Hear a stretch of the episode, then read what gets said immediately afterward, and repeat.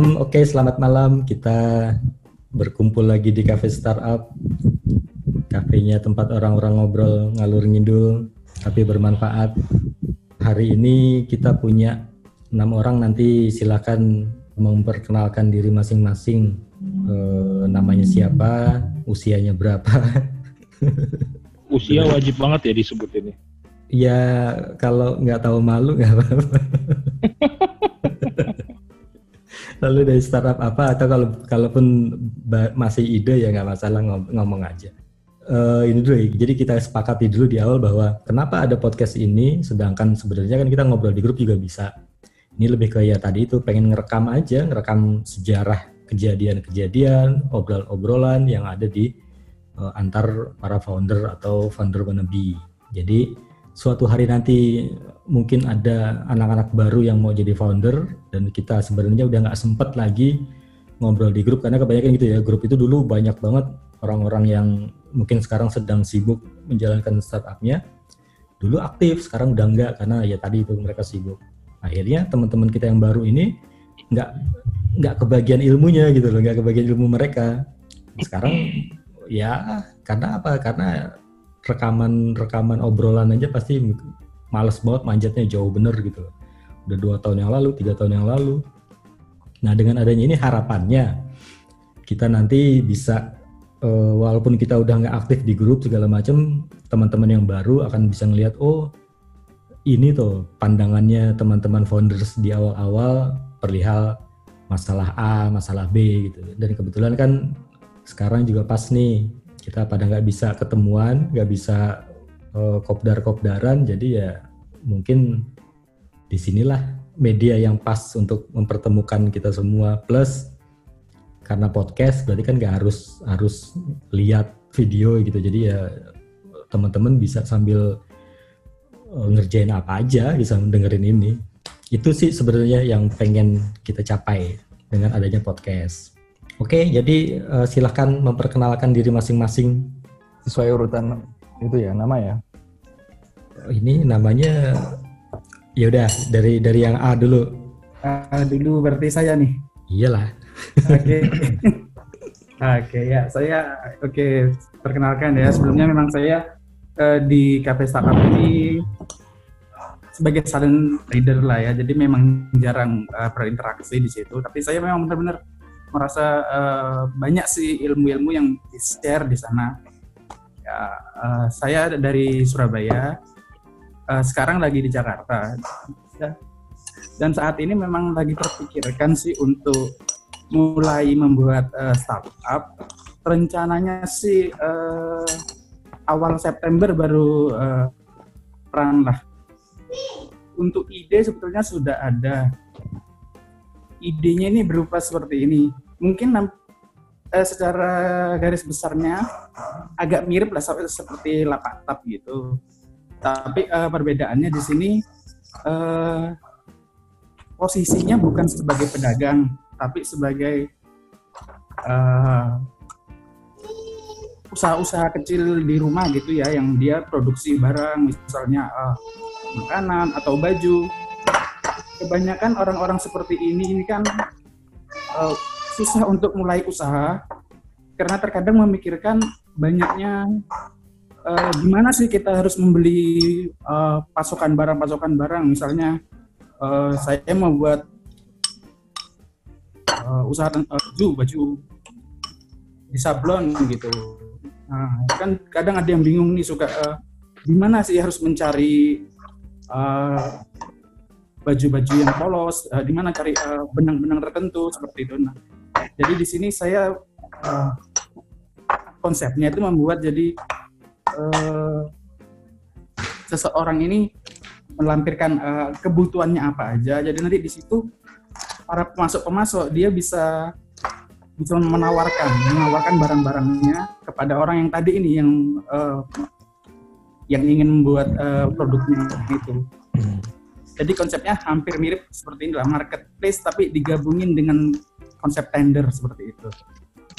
Oke, oke, baik, baik uh, ini enggak oh berarti belum udah udah jalan belum sih startupnya? Uh, belum. Oh, untuk baru. berjalannya sih belum. Okay. masih uh, idenya aja tapi kalau tim sebetulnya sudah ada sih. Kebetulan kan sekarang saya lagi di Jakarta. Wah, jadi di, uh, sudah dapat sih beberapa untuk uh, mobil developernya dan web developernya sudah dapat. Iya. Nah, jadi nanti mungkin ya saya uh, share ke mereka dan Mengapa? dan ya nanti ke depannya sih ini yang Gimana sih? sih uh, seperti untuk pemodalannya lah intinya Oke. seperti itu. Ini yang masih bingung. Ya. Jadi Oke, memang berarti- ada waktu lah kan saya bilang akan start September ya. Jadi ini masih ada Juli Agustus lah ini jadi ya ini tahapan saya untuk mempersiapkan ini semua. Baik, berarti belum ada ini, belum ada apa namanya masalah dengan kehidupan startupnya.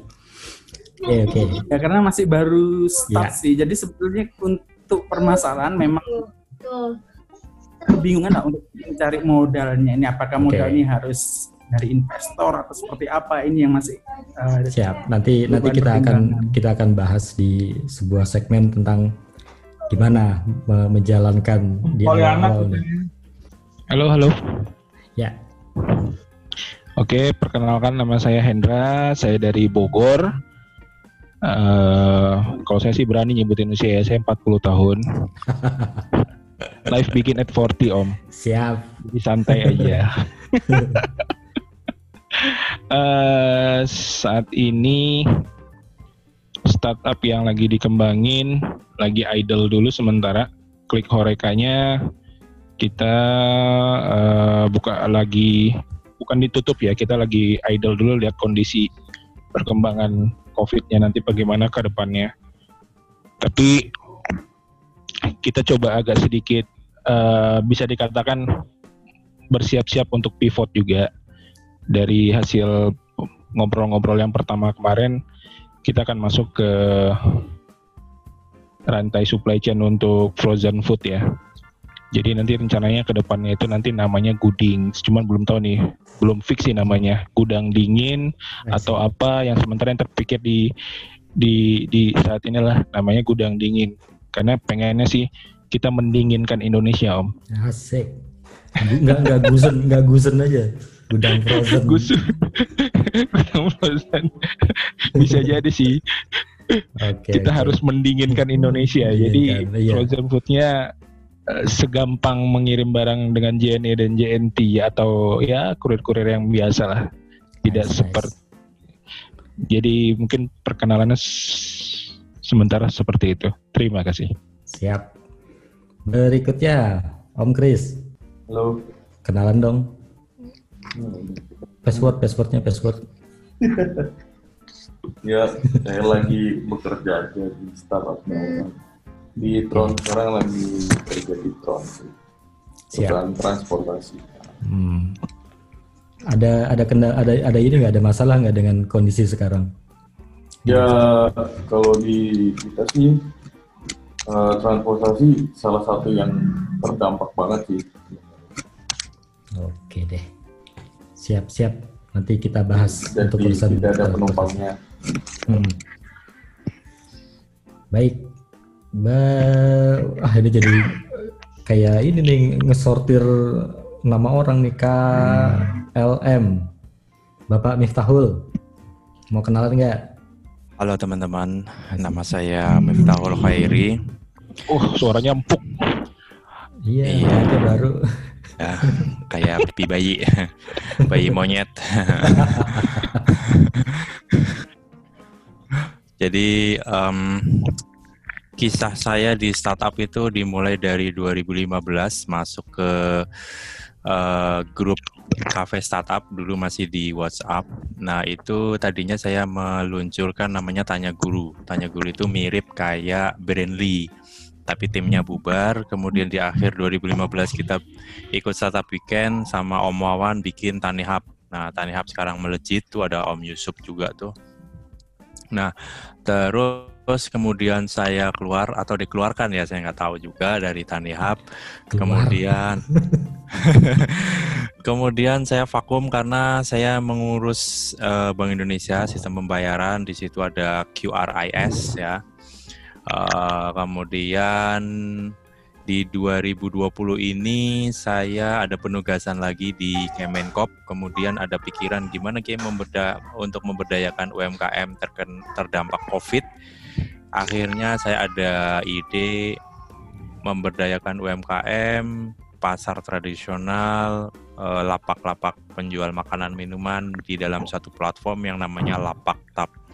Lapak Tap ini nanti bisa dijelaskan juga sama Om Wawan kita meneruskan aspirasi dari teman-teman UMKM bahwa mereka itu tidak semuanya melek teknologi. Jadi mungkin teman-teman startup di sini eh, apa ya problem yang ada di lapangan itu adalah kadang-kadang kita gagal dalam validasi pasar karena apa? Tidak semua orang bisa menyerap teknologi yang kita bikin. Jadi teknologi hanyalah tools, tapi yang paling penting adalah bagaimana pengguna ini dapat merasakan manfaat dari teknologi yang kita buat. Jadi UMKM ini bisa merasakan eh, orang-orang belanja ke dia melalui online, tapi dia tidak harus menginstal sesuatu. Jadi dia cukup menyediakan nomor telepon atau WhatsApp saja. Mungkin itu kisah singkatnya Mas Wawan dan satu lagi uh, uh, lebih enak uh, bikin startup itu ketika kita sudah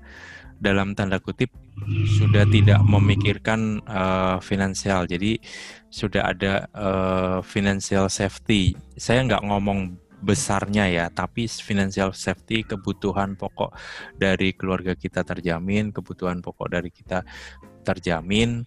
Uh, nah itu kita bisa melakukan hal-hal lain di luar untuk menolong uh, sesama gitu ya. Jadi ini bukan bullshit belaka, tapi ini memang benar-benar visi misi yang mungkin uh, orang mengira ini visi misi yang terlalu mulia bahwa uh, bikin startup ya harus bisnis enggak karena kita sudah safety dulu nih. Nah, mungkin di podcast uh, berikutnya kita bisa nih membahas bagaimana finansial uh, keamanan finansial dalam membangun startup. Mungkin itu Mas Wawan. Baik, nah, Mas baik. Wawan juga sudah finansialnya sudah sudah safety nih walaupun kita nggak ngomong banyak ya amin nggak ya, ya, kita ya. kita nggak ngomong banyak ya kita ngomong ya. cukup gitu loh mm -hmm. ya kan Betul. jadi kita tidak memikirkan uh, bikin startup harus di hari pertama harus menghasilkan satu rupiah itu enggak. Kita memikirkan visi yang lebih panjang lagi sih. Karena startup itu ya nafas panjang bukan sprint tapi maraton gitu loh. Jadi kalau ada orang yang ingin mendapatkan hasil instan itu ya jangan bikin startup, berdagang aja. Mungkin itu Mas Wawan. Siap. Terima kasih. Baik, berikutnya oh panjang sekali Bapak Miftah ya. Nanti dia, kan dia edit. Kagak, males ngedit panjang-panjang gitu. Oke, Mas Novan, berikutnya. Halo, nama gue Novan. Um, sekarang ini uh, founder di kasir.id. Kasir.id itu sederhananya adalah sebuah aplikasi point of sales yang sekarang berkembang menjadi sebuah ekosistem buat UMKM di mana kita menyediakan tiga hal. Yang pertama teknologi yang affordable, yang uh, tersedia gratis buat terutama yang pedagang-pedagang mikro, terus juga kita ada supply barang, kita menyediakan barang-barang yang dibutuhkan baik untuk mereka jual kembali atau mereka konsumsi, dan kita bekerja sama dengan berbagai supplier, termasuk uh, supplier yang mensuplai FMCG dan juga ada fresh goods seperti uh, Tani Hub yang tadi sudah disebutkan, terus juga ada Click Horeca yang insya Allah akan segera jalan ya, Om Hendra ya. So ya, um, ya. yang ketiga kita ada uh, working capital. Jadi intinya pay letter ya, intinya pay letter. Jadi mereka itu bisa pesan barang tapi bayarnya nanti. Nah ini uh, tiga hal yang udah kita sediakan dan uh, kita lagi coba untuk menyediakan premium services. Jadi kayak fitur-fitur yang uh, spesifik untuk vertikal tertentu itu kita uh, kenai charge dan harganya sangat-sangat murah. Uh, ya mungkin itu aja perkenalan dari gua. Mungkin bisa dilanjutkan dulu ke yang berikutnya. Baik, terima kasih. Berikutnya yang hadir di Cafe Startup malam ini eh sorry kita nggak nggak nyebut nggak nyebut waktu biar bisa didengerin kapan aja ada Mas Yusuf Dharma Saputra monggo diperkenalkan siapa anda Ya, halo, assalamualaikum warahmatullahi wabarakatuh. Waalaikumsalam Selamat malam semuanya. Kayaknya udah pada kenal semua sih. Oke, So, eh, so- eh sorry sorry, tar dulu. Jangan so jangan so terkenal. Ini yang Oh, denger gitu ya? Salah. yang yang denger Saya- belum saya tentu belum orang kenal. CS. Saya belum kenal, Om. Gua belum kenal gue. Saya belum kenal, saya belum kenal. Asumsinya tuh kita belum dikenal orang dan Oh, suara salah juga ya. kan dan suara juga kan nggak ada yang tahu ini suara siapa suara siapa. Jadi oh, oke. iya. Soalnya saya yang paling baca grup terakhir sih. Jadi pas sudah buka grup udah 500 chat aja gitu, udah Hmm. males ke atasnya. Oke. Jadi perkenalkan saya Yusuf. Saya sama Mas Wawan pernah bareng, sama Mas Mustafa juga pernah bareng di Tanihub. Eh, jadi kenal dunia startup itu ya saat di Tanihub ngurusin mereka-mereka berdua sih sebetulnya. Ini Waduh. personal, itu personal nggak boleh. Pelang dingin, pelang dingin. Kan, ini jadi throwback ke ini nih. Nggak ada sinetron kan? Nggak. Ada, nggak ada. Uh, Mas Yusuf yang mengantarkan surat ke rumah untuk saya tanda tangani. Ingat aja. Ini nggak di, ini nggak nggak dipotong loh ya. Akan didengarkan orang sedunia. Oh bahaya bahaya. Nggak apa-apa. Itu kan, itu kan eh, ini flashback. Maksudnya ya kisah-kisah di startup itu ya kayak sinetron betul, banyak, nggak masalah. No Jadi nggak nggak ada nggak ada lurus-lurus semua ya. Ada bengkok, Iya. ada apa gitu kan. Ah, tau gini gua nggak usah join ah. Tenang. Ah, Udah ya. Jadi itu uh, pernah bareng sama mereka di Tanihub oh, dua tahun lah ya. Terus uh, uh, akhirnya lepas dari sana bikin sendiri sampai dengan sekarang gitu. Nah, ya kalau bisa disebut namanya AgriFarm. Kalau untuk B2B-nya, B2C-nya Smart Gerobak. Gitu. Walaupun sebetulnya kita masih nyari, nyari beberapa wonder sih, betul. Eh, co-founder ya. Nah, kita ada beberapa yang ya berjalannya waktu ada yang selektif segala macam. So, nah uh, Smart Gerobak juga kolaborasi sama Lapak Tap ya uh, nanti dari sisi kerjaannya sih. harapannya ke Ngaku-ngaku. Gitu.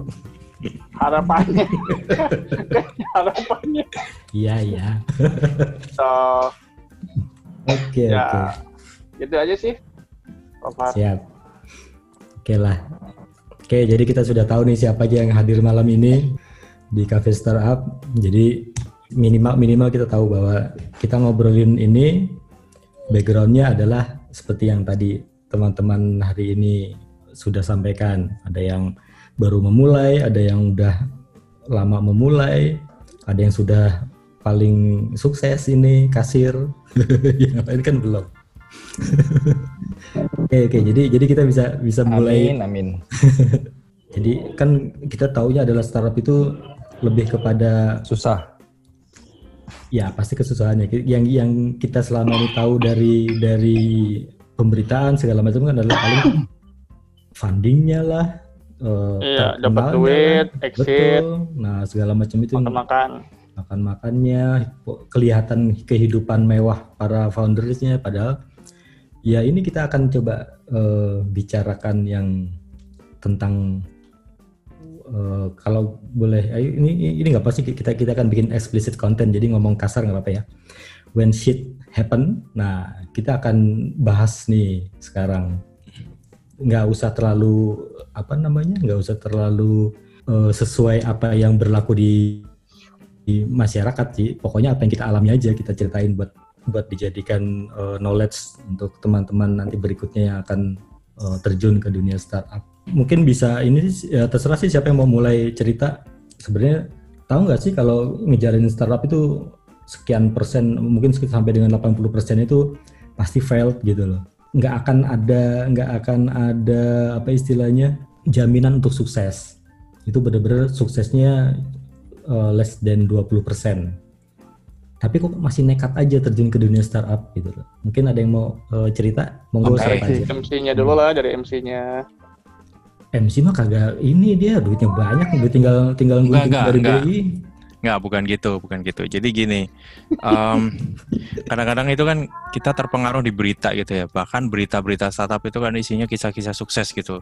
Dapat pendanaan seed funding, dapat pendanaan shit funding, dapat pendanaan series A, series B sampai series Z gitu kan.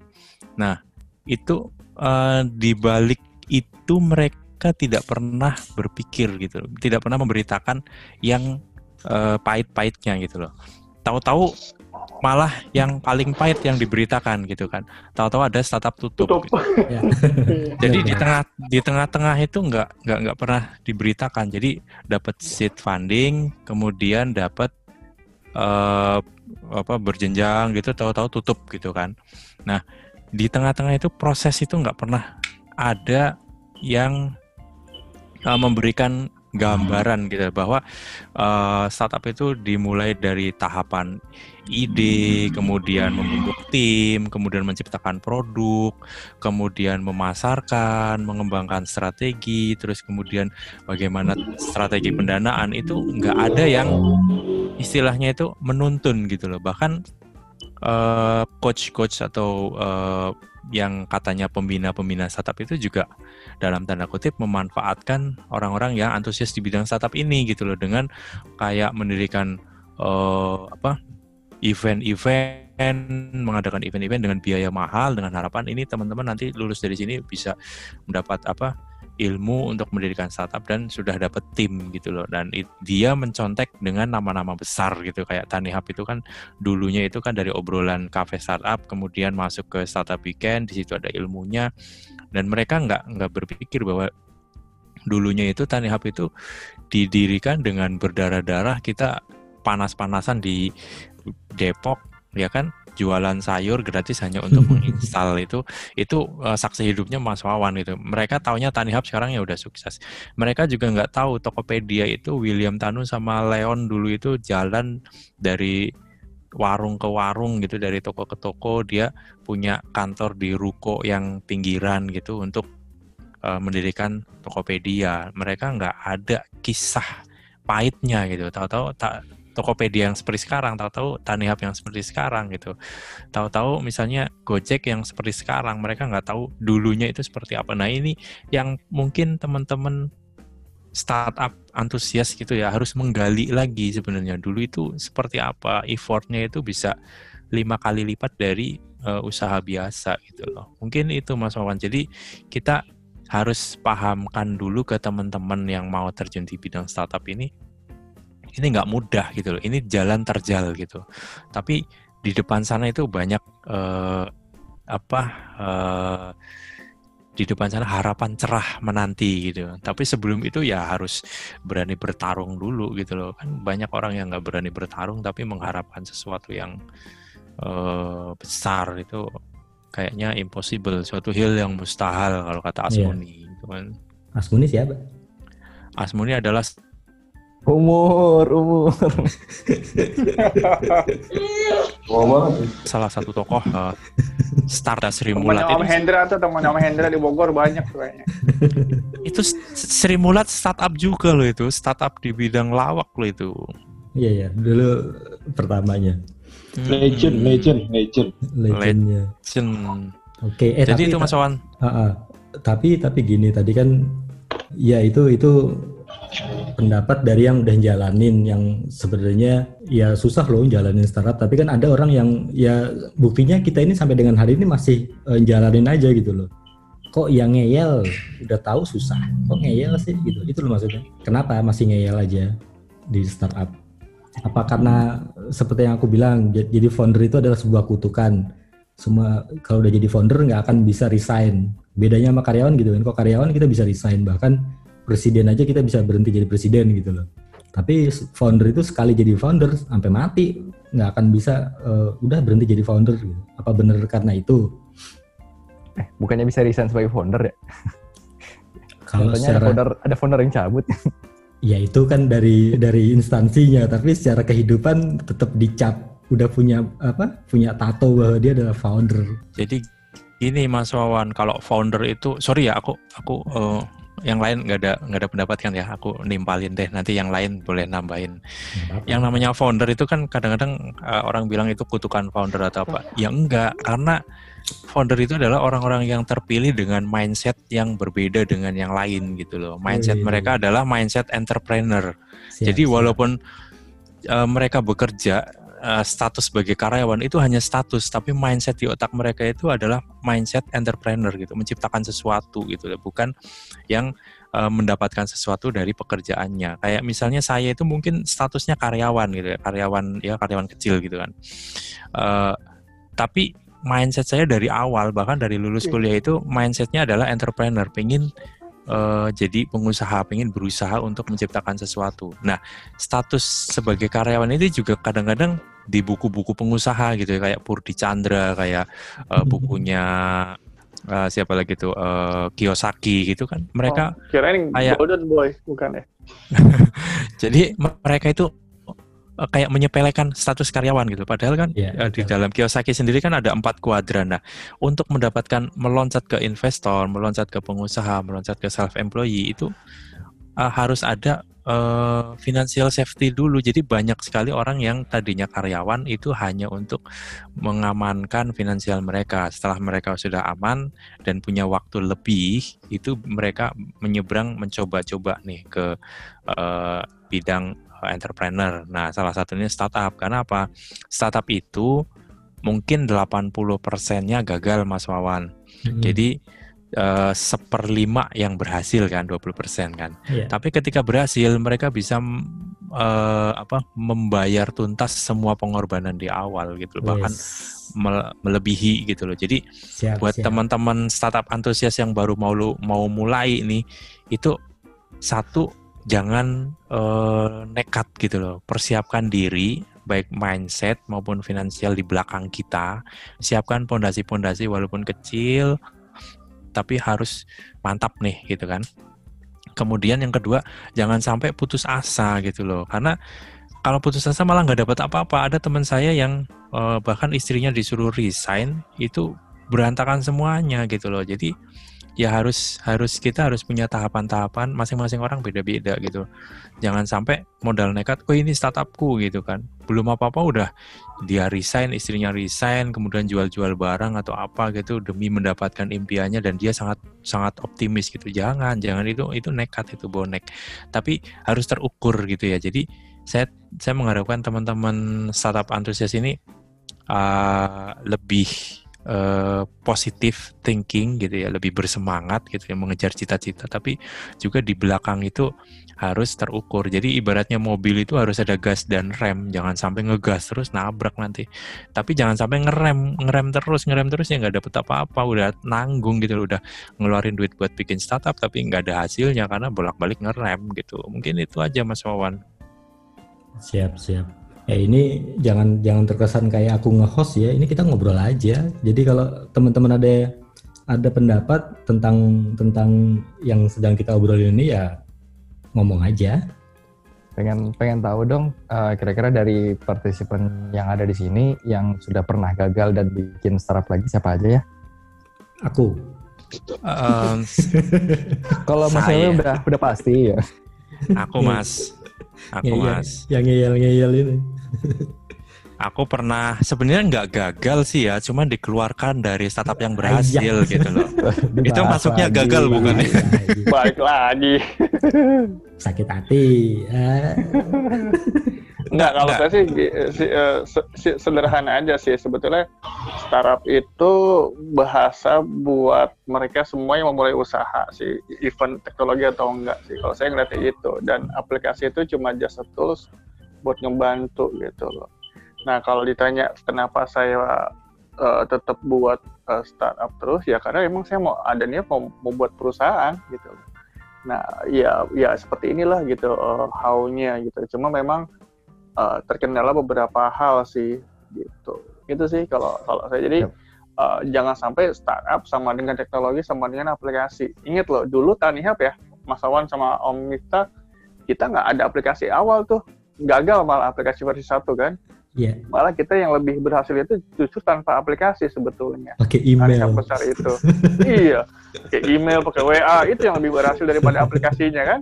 Iya, Gitu. Jadi eh, itu sih poinnya sih. Jadi eh, startup itu cuma cara kerjanya aja yang yang extra effort lah gitu. siap, siap. Ya udah, yang lain kalau mau nambahin nggak apa-apa. Monggo, monggo siapa? Kalau saya Ya. gantian nanya deh, gantian nanya yang udah pernah gagal dan kapok siapa? Ayo. Eh, ya, ya, Ya, Om Yusantio nih baru ngomong Om Yusantio. ya. Ada- izin gabung nih, baru-baru masuk nih. Oke, Silakan. Silakan diperkenalkan sekalian Om. Baik-baik, Oh, saya iya. Yusan Jack. Usap dulu 10 kali. Aduh, udah kolot eh, otot-ototnya udah gak kuat. Nyanyi aja lah. udah ya cerita cerita aja kenapa kok udah putus asa. Eh, curhat aja lah ya. Hmm, Ikut curhat dong. Nah, ya, monggo. tahun ya mudah-mudahan bermanfaat juga sih curhatnya. Saya harap mah. Ya, Eh. Jangan sampai bunuh diri di grup sebelah ya. Ah enggak, enggak nyampe lah. Kasihan anak-anak, kasihan bini. Iyalah. 2000 tu- eh, pengalaman saya 2013 dulu. Saya bikin eh, semacam marketplace instan dulu namanya Sopedia. Dulu itu saya bikin ya di Bandung bikin sendiri. Nggak nggak tahu dunia startup itu seperti apa. Ya jalannya konvensional aja. Tractionnya udah lumayan. Cuman karena kita hanya berjalan di Bandung kok eh, grafiknya monoton monoton. Walaupun setiap hari ada ada ada yang bikin website bikin website marketplace setiap hari itu. Nah akhirnya ada klien dia bilang mas coba aja cari eh, bermain startup. Saya ada pengalaman ya. Saya ya embo startup itu opo ya orang weruh gitu. Akhirnya eh, saya percayakan ke dia mudah-mudahan dapat dana katanya untuk membesarkan perusahaan ini saya kan udah berbentuk PT juga dulu itu Sopedia itu. Akhirnya lama kelamaan eh, dia yang menghandle semuanya. Dia kebetulan kerja di Jakarta saya di Bandung. Akhirnya remote melalui dia semuanya. Dia sering ikut-ikut acara startup. Akhirnya ketemulah klien saya itu dengan angel investor di Jakarta. Nah si angel ini udah ketemu juga dengan saya dengan tim full tim lah. Sering sering kita meet up di ya biasa sih angelnya kalau setiap meet up itu pengennya di Starbucks terus. Ya oke lah kita jalani lah. Never mind. Waktu berjalan akhirnya ada kucuran dana. Setelah enam bulan itu kucuran dana. Nah saya nggak curiga sama sekali sebetulnya mah ternyata si klien saya itu memanfaatkan saya mungkin ya. Dia itu tiba-tiba pengen jadi CEO di perusahaan saya. Ingin jadi CEO ya karena saya berpikir ah yang penting ada uang dulu lah untuk membesarkan perusahaan. Oke lah kamu CEO-nya oke never mind. Akhirnya surat-surat perusahaan segala macem eh, bisnis eh, pokoknya semuanya lah saya kasihkan percayakan ke dia semuanya. Katanya mudah-mudahan satu bulan lagi dana cair. Ya dari situ ya ya semakin bahagia lah saya bikin apa ya plan itu gede-gedean lah bikin plan itu. Lumayan satu juta euro kayak orang ketimpa kelapa aja kepala kan. Nah dari sana pas seminggu lagi mau pencairan ternyata ya ternyata klien saya hilang angelnya hilang Hmm. telepon nggak bisa dihubungi nggak bisa wes wes wes wes. Ternyata setelah berapa waktu ternyata si Angel ini punya tim di belakang tim IT di belakang. Nah di, di sana setelah eh, berapa bulan programmer saya malah mau di hire sama dia. Waduh mengerikan sekali. Akhirnya ya saya frustasi saya tutup sekalian. Saya langsung udah angkat bendera putih biarkan aja. Diambil semuanya sama dia. Saya udahan habis dana lumayan tuh ratusan saya dana pribadi. Dari dari itu dari setara dari bikin sistem itu ya akhirnya saya pivot dengan tim yang ada saya bikin aplikasi lain. Ternyata berat juga. Dan sekarang malah saya bisnisnya recehan. Mainnya di eh, startup kuliner. Tapi ya walaupun recehan ya nikmatin aja lah. Tapi emang nikmat jalannya sih. Dinikmati mah walaupun kecil-kecilan kecil-kecilan ya. Selama ini dinikmati ya alhamdulillah disyukuri aja itu sih dukanya sukanya belum dapat sebetulnya mah itu aja buat teman-teman semuanya jadi kadang-kadang ada juga angel-angel yang memanfaatkan kita dan itu terbukti benar padahal namanya ada di web angels itu nama dia ada Hmm, Gak usah saya sebutkan namanya lah, pokoknya nggak usah. itulah. Sebut saja bunga ya. Ya bunga, panu. Tapi dia ber- berkubis dan botak. Wah, saya kayak kayaknya tahu nih siapa ini angelnya nih. Di sebelahnya kayak tuh. Eh, enggak. Jadi gini, eh, kadang-kadang orang membuat startup itu tujuannya adalah untuk didanai. Ketika tujuannya adalah untuk didanai atau untuk eh, ada investor masuk di startup kita, ya itu nggak salah sih. Cuman jangan jadi yang utama. Jatuhnya adalah ketika ada angel atau investor yang datang, jatuhnya adalah kita kayak ngemis gitu loh. Kita kayak eh, levelnya di bawah angel, levelnya di bawah investor. Padahal pemilik startup atau tim yang di awal itu founder startup sama angel sama store itu levelnya adalah sejajar, setara. Kasihkan uangnya.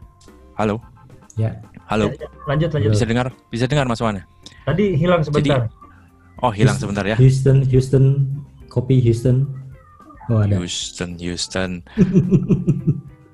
We are on the orbit. Nah, jadi.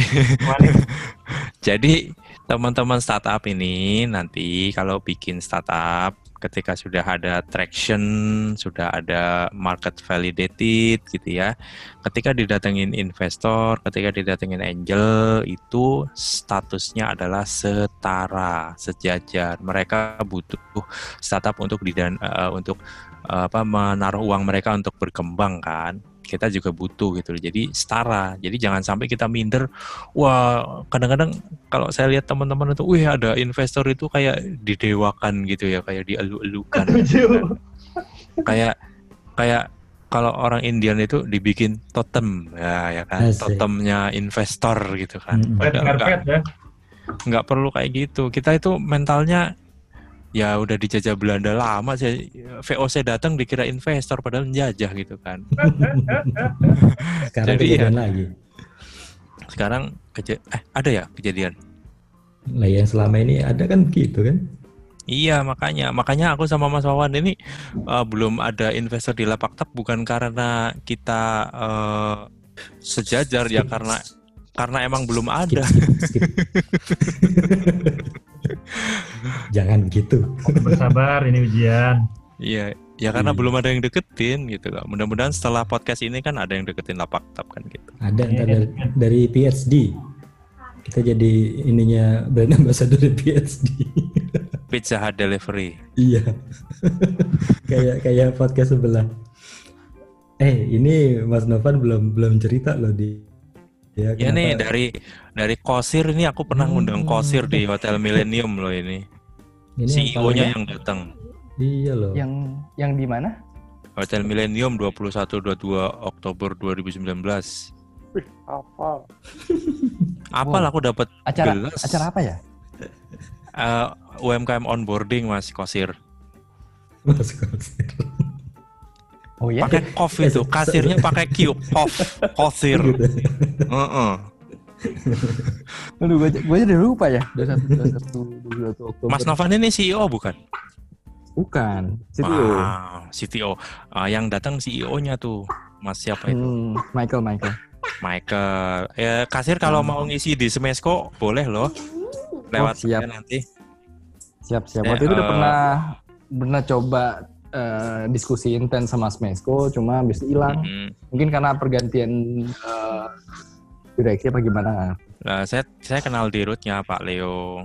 Wah mantap. Nah, Mantap, saya mantap. juga Boleh kenal men- saya juga kenal menterinya. Besok ketemu lagi sama Pak Sombong, Menteri. sombong. Di. Sombong. Eh, eh, ini bukan bukan masalah sombong, ini congkak. Silakan dilanjut.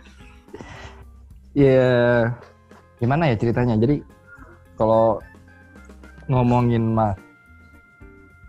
masalah, nah ini sebenarnya agak malu ceritanya karena ini per start, startup pertama dan kebetulan belum belum nemu belum nemu mentoknya. Jadi uh, bisa dibilang beruntung lah gitu. Jadi sampai sekarang belum nemu mentoknya. Di satu sisi kelihatannya sebagai satu peruntungan, tapi sebenarnya di sisi lain ini bikin deg-degan karena uh, mengutip Dahlan Iskan itu kalau bikin usaha tuh sebenarnya yang dicari itu cepat gagal dulu. Karena kalau cepat gagal kita akan tahu permasalahannya di mana, jadi kita bisa cepat perbaiki. Cuma kebetulan kasir ini uh, berdiri secara company sih berdiri di 2015. Uh, kita udah start bikin uh, PT, tapi waktu itu kita masih bootstrap. Uh, dapat dapat pinjaman dana dari keluarga, jadi langsung tak setup PT, tempat, peralatan seadanya, ya di rumah sendiri juga waktu itu, jadi ngantornya di rumah, nggak ada AC, jadi uh, panas-panasan, tapi uh, tetap apa ya, tetap semangat aja gitu. Nah, Terus seiring berjalan, begitu kita udah mulai bosen karena waktu pertama kali bikin PT itu lebih ke services. Jadi bikin bikin website, bikin aplikasi, ya kayak digital agency lah intinya. Dan jalan enam bulan kita mulai bosen, akhirnya kita memutuskan untuk oke okay, kita stop di services, kita mulai uh, bikin produk. Nah waktu itu yang bikin yang pertama kali kepikiran sebenarnya udah sejak 2014 itu kepikiran pengen bikin point of sales. Nah, waktu sempat ngobrol sama teman uh, mau bikin point of sales, kejadiannya kurang lebih sama tuh kayak Afif yang mau bikin apa tuh ID apa sih nama domainnya lupa tuh ID apa gitu. Nah itu banyak banget tuh orang yang bilang ngapain bikin point of sales kan udah banyak yang bikin point of sales. Ngapain bikin point of sales nanti kalau bikin kalau Gojek bikin point of sales habis loh lu. Uh, intinya banyak banget uh, apa ya Eh, pendapat-pendapat uh, orang yang uh, menjatuh bukan menjatuhkan sebenarnya lebih lebih lebih tidak begitu yakin tentang bisnis POS itu akan bisa tumbuh di Indonesia. Cuma cuma uh, ya mungkin kalau gua bisa bilang yang bertahan dari semua startup itu adalah founders-founders yang memang fanatik sama idenya. Fanatik dalam artian kalaupun seluruh orang yang ada di sekitarnya itu sudah nggak percaya dengan idenya dia sendiri, ya harusnya cuma dia satu-satunya yang percaya. Nah, ini jadi satu uh, apa ya? Jadi satu uh, alasan kegagalan kalau sampai si founder sendiri pun tidak fanatik sama idenya. Nah, kebetulan gue waktu itu benar-benar yakin ya walau-walam ya yakinnya dari mana cuma karena uh, ngelihat kebetulan abang sendiri juga dagang, terus ada temen juga dagang, dan mereka selalu minta dibikinin sistem, ya at least gue ngelihat ada kebutuhannya itu dari orang-orang yang ada di sekitar. Dan begitu research uh, keluar ternyata spending untuk point of sales itu lumayan besar sekitar 28 billion US dollar per tahun. Dan spending terbesarnya ada di ada di di China waktu itu. Jadi gue ngeliat sebenarnya marketnya besar, tapi belum dipenetrasi dengan baik. Kayak misalkan waktu gue bikin uh, semua orang semua orang fokusnya tuh ke F&B semua. Ada ada POS baru F&B lagi. Apa semuanya menargetkan satu market yang sama di region yang sama dan UKM-nya itu itu aja. Jadi waktu kita samperin UMKM-nya dia udah nyobain POSA, POSB, POSC gitu. Jadi tidak tidak merata sementara needs-nya itu jauh lebih besar dari itu karena kita punya 60 juta UMKM dan kita punya sekitar um, 3,5 juta warung dan itu nggak mungkin bisa di cover oleh satu satu point of sales doang gitu. Artinya kita bahkan butuh mungkin ratusan ribu uh, point of sales untuk bisa mengcover kebutuhan semua UMKM itu. Nah di situ pertama kali cerita sama temen dia dia counter seperti itu, tapi kemudian besoknya dia bilang ketemu sama uh, ketemu sama kakak gue yuk. Nah baru deh ngobrol sama kakaknya dan alhamdulillah diinvest. Uh, Sebenarnya nggak nggak selalu nggak nggak nggak langsung turun uangnya ya, tapi dia lebih kayak ya kita cuma dibayai biaya operasional, terus uh, kita harus bayar dengan mengerjakan project yang mereka dapat. Nah kebetulan nilai projectnya itu cukup untuk bisa mengcover kebutuhan uh, kasir selama satu tahun. Karena memang waktu itu kita punya bonretnya kecil banget. Uh, mungkin sebulan itu nggak nggak sampai 100 juta lah Jadi masih masih murah banget dan alhamdulillah bisa nyampe setahun. Dan eh, baru kemudian dapat angel. Dalam artian orang-orang yang apa yang di approach untuk invest atas nama pribadi. Dan itu pun dapatnya juga nggak sengaja. Jadi kita udah coba approach banyak angel udah ngobrol sama A si B si C kita udah intens dia udah kasih dia udah kasih penawar eh penawaran sih. Dia cuma due diligence terus udah turunin valuation expert tapi nggak jadi-jadi juga nih. Nah terus tiba-tiba ada temen ne- mengenalin sih ngenalin relasinya. Kebetulan eh, dia punya ekosistem dan lagi nyari plan of langsung klop. Seminggu ngobrol jadi langsung sengim gitu. Jadi eh, kalau di kasir ini kalau dibilang kita nggak pernah nggak pernah menang pitching maksudnya kalau kalau em, umumnya kan startup tuh eh, bikin deck terus pitch, nge-pitch ke investor. Nanti kasir ini belum kita belum pernah em, eh, kita nge-pitch terus langsung dapat itu nggak pernah. Justru dapatnya itu dari dari relasi gitu. Dikenalkan sama orang terus ngobrol sebentar dia tertarik sama idenya dan alhamdulillah langsung diinvest dan jadilah sampai sekarang jadi waktu di apa di invest sama angel investor itu tahun 2017 nah di situ baru kita ganti nama. Tadinya kita rilis apa point of sales-nya itu namanya Etalastic tapi sepertinya agak kurang familiar nih sama lidahnya orang Indonesia ya. Jadi ada pleset nyebutnya etastik lah elastik lah jadi saya pikir wah ini orang-orang bos-bos aja nyebutnya salah gimana UMKM Betul, betul. makanya Taplak, taplak. Iya. Makanya jadi 2017 waktu kita diinvest kali aja kita bilang kita mau uh, brand rebranding. Gantilah namanya kasir. Jadi kita uh, hasil voting nemulah kasir. Dan tadinya kita uh, pakai Q itu ya karena memang buat pembeda aja. Karena kalau udah kalau pakai kasir itu kan udah ada brandnya kan udah pasti paten patennya pasti kena Itu lebih nyantri sih namanya kosir pakai kof. Jadi sih? iya, as you know guys, eh, gelas gue yang di Kemenkop itu dari kasir. Jadi Asik. muk muk saya yang di yang di Kemenkop itu kasir. waduh luar biasa Itu dapat dari mana? Itu dapatnya dari milenium. Oh, acara itu. Jangankan itu jangankan gelasnya kasir orang helmnya Shopee aja aku punya. Dikasih sama orang Shopee. Makanya bacanya Aku punya- fasih banget ya Om ya. Tiap hari diliatin ya. Iya. Oh, Iya, Itu juga dia, dia dia belajar dia belajar melafalkan itu dari kemarin. Mm. Jadi Mas Novan, Mas Novan ini mungkin di luar eh, di luar eh, apa pembahasan topik ini, kira-kira sudah ada berapa UMKM yang tergabung dengan kasir, Mas? Asik. Kalau registerednya kita sekitar 270 ribu saat ini. Eh, Oke, Yang 270 mm, ribu. Oke, yang aktif berapa? Yang aktif di sekitar 30 persen. Oke, jadi eh, mungkin kita eh, bahas sedikit mengenai kasir ya. Kasir itu kebetulan kemarin saya dapat eh, semacam bukan deck ya, semacam penelitian Mhm. itu yang dipakai oleh Kemenkop UKM itu dari eh, data yang diperoleh dari kasir gitulah. Nah itu kan Hmm. banyak sekali UMKM. Apakah bisa bekerja sama dengan lapak? Tap mungkin nanti kita bahas ya Mas ya setelah ini. Oke siap, Mas. Ah, jadi kita butuh datanya untuk masuk ke lapak tap nanti untuk membesar penjualan kasir. Nah itu kerjasamanya dengan eh, channel penjualannya itu lewat eh, lapak tap. Jadi lebih eh, biar kita sama-sama inilah sama-sama memberdayakan UMKM yang ada di Indonesia. Oke. Saya usernya kasir loh Mas. Wah serius. Oh, iya? Mas Serius. juga. Bukan user, saya user, bukan Ya bikin. maksudnya bikin ini toko juga. Ada, ada. User, user. User. Ya saya user saya pemakai kasir kok. So far sih cukup satisfy banget sama kasir. Alhamdulillah. Tolong tolong tulis di Play Store Ya.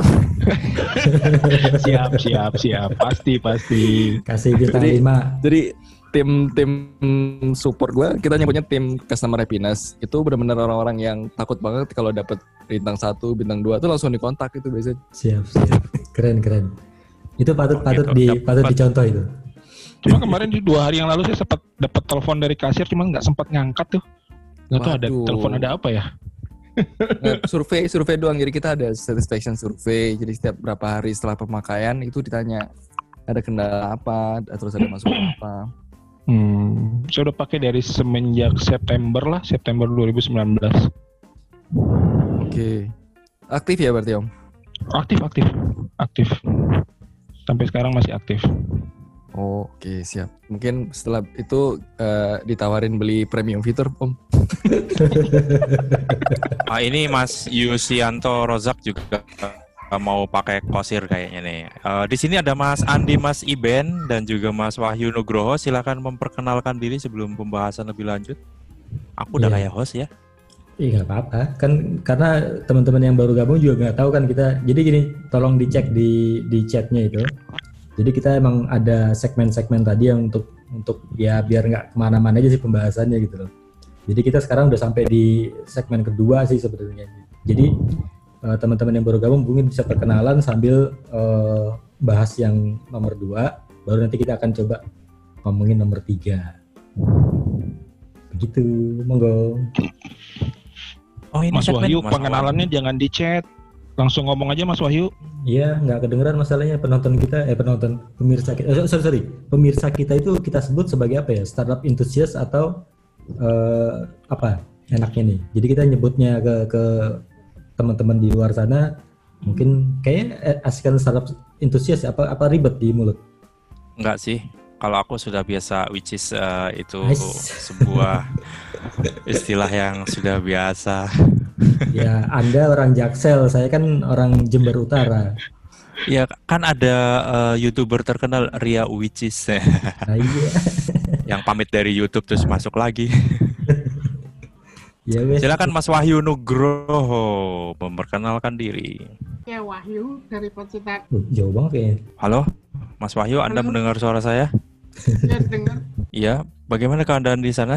Bagaimana Pak Ini Cita jadi kayak kayak Ah, kayak liputan ini Lebaran. Mas Wahyu dari mau... mana Mas Wahyu? Masih lockdown. Oh ya, Satu hari masuk, satu hari tidak.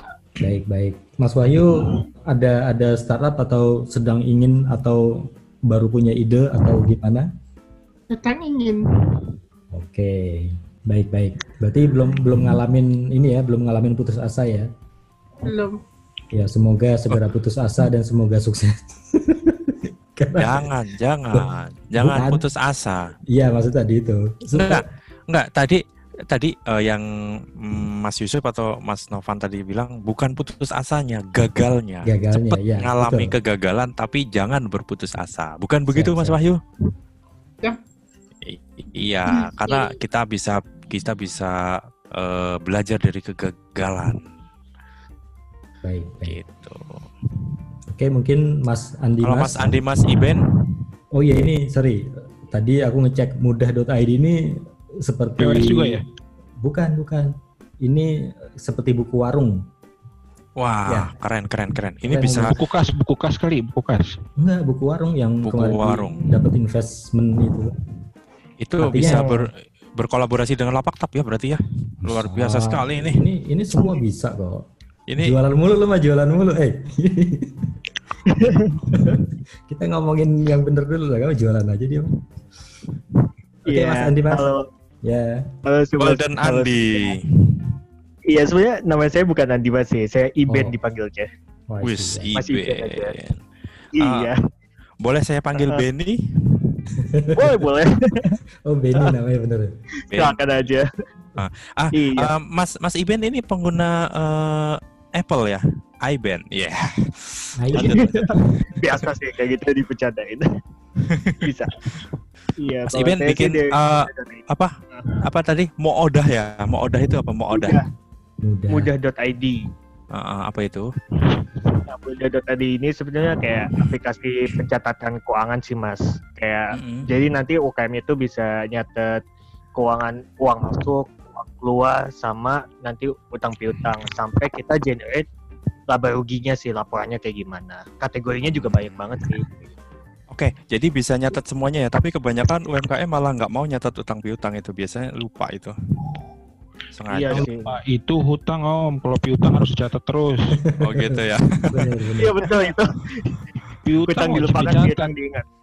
Iya. Halo, Mas Iben, itu eh, UMKM yang sudah bergabung berapa ratus ribu?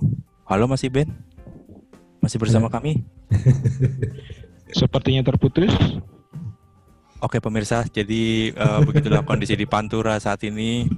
Pantura. Wah terputus nih. Kayaknya sensitif ketika saya ditanyakan, eh, saya tanyakan usernya ya. Kenapa, kenapa nih mas? Nah, Udah berapa lagi. user Mas Iben? Oh, kita sih sebenarnya eh ini kita baru revamp ya. Kita ganti dulu tuh kita bukan aplikasi keuangan soalnya. Kalau kalau dulu tuh kita ERP system. Nah, habis itu kita revamp. Baru banget Senin kemarin kita luncurin. Wis. Sekarang sih masih 250. heeh. Oke, Hmm. si daun.id masuk lapak tap bisa banget si daun itu. Eh ini Mas Wahyu ngechat nih, eh, eh Mas Yusianto, produk si daun bisa masuk lapak tap. Oke banget, karena eh, di masa COVID ini kan banyak yang minta lauk daun kan. Daun-daunnya daun muda apa daun tua om? Ngawur. Sorry Mas Wawan, saya mengacaukan podcast Anda. ini bukan podcast saya, ini podcast kita bersama. Aduh, oke deh, oke. Eh, mungkin tadi udah, udah sampai. Ini ada penghuni ba- baru nih, pendatang baru, pendatang baru Mas Oka. Oke. eh, Tahu sih. Tahu lah, eh su apa suaranya eh suaranya. Jangan deket-deket mic, suaranya gede banget. Jangan deket-deket mic. Mic Iya. jauh di si jantung. Mic-nya di Eh, tolong mic-nya jangan ditelen. ya udah ki- kita kita anggap berarti teman-teman sekarang semua kan udah ada yang udah terjun, ada yang baru mau terjun, ada ya, tadi ada yang mau terjun masih mungkin eh, mikir-mikir dulu segala macem. Om Wawan belum nyapa Om Alvin tuh. Om Alvin ada masuk tuh Om Alvin. Oh, ya ampun, iya iya iya iya, Mas Alvin, Oh. kita Mas belum pernah, Alvin. Ya Mas Kayak nggak kenal Om. lah iya, kalau Om kan Anda terlalu tua, Anda masih muda, Oh iya. Lupa diri, maklum Om. mau dipanggil Om, Om malahan gimana sih lo? Orang-orang yang pengen dipanggil Jadi Mas? Jadi ini Om Om Alvin ini salah satu eh, generasi muda dari Cafe Startup. Beliau Iya. sudah mendaftarkan di Cafe Startup bahkan sen- semenjak belum lulus SMA. Oh iya benar, Wah. benar benar. Ngeri kali Om. Sekarang sekarang bikin apa Mas? Sekarang saya bergerak di bidang sosial. Wih, Ngeri banget. Pansos ya? Iyalah harus, harus Om. Wih. Nanti jadi youtuber aku Om. Oh gitu. Ya, kalau sekarang kita lagi di bidang crowdfunding sosial, kita di aksimuda.id. Oh, Nah, siapa tahu aksi kalau mau muda. ini. Oh, aksi muda ya ya ya. Iya, siapa Itu tahu Cukup mau donasi. familiar tuh Om, familiar banget Om. sama Tanihub dia mainnya, ya kan? Waduh. Ada proyekan sama Tanihub kemarin kalau nggak salah, aksi muda. Ya, Betul ya? kita menerima semua sih, Om. Itu berarti kayak kita dapat ya berarti ya? Iya, kayak kita dapat, Om. Bener, Om. Sip, Tapi sip. kita lebih bagus lah pasti. Asik. Oke, oke. Aduh, aduh. Kita Pak Lurah dapat. baru bergabung tuh Pak Lurah. Wih, Mana Pak Lurah? Oh iya tadi aku iniin. Habis rapat ya. Ini suaranya dia lebih empuk dari kita semua. Ya, badannya juga. Coba menyapa kami Bapak Bapak Mike. Halo teman-teman. Asik deh kan. Sik. iya. Jadi inget jadi inget podcast sebelah kalau denger suara dia. Wow. Saya mengenal suara-suara itu. Oke oke. Eh yaudah kita kita ini nih tadi kita udah ngebahas eh, kenapa kita mau terjun ke sini, kenapa kita nekat banget tetap eh, tetap menjalankan jadi startup segala macem. Ya walaupun kalau kayak Mas Novan kan kebetulan dia nggak dapat nggak dapat susahnya nih karena karena dapat belum dapat, Om. Iya, karena direstui orang tua, jadi doa ibu. jadi mungkin Mas Novan Novan bener do- banget, Om. doa ibu. nah ini tapi mungkin banyak dari kita juga eh, yang jalanin dan berdarah-darah nih jatuh bangun jatuh bangun.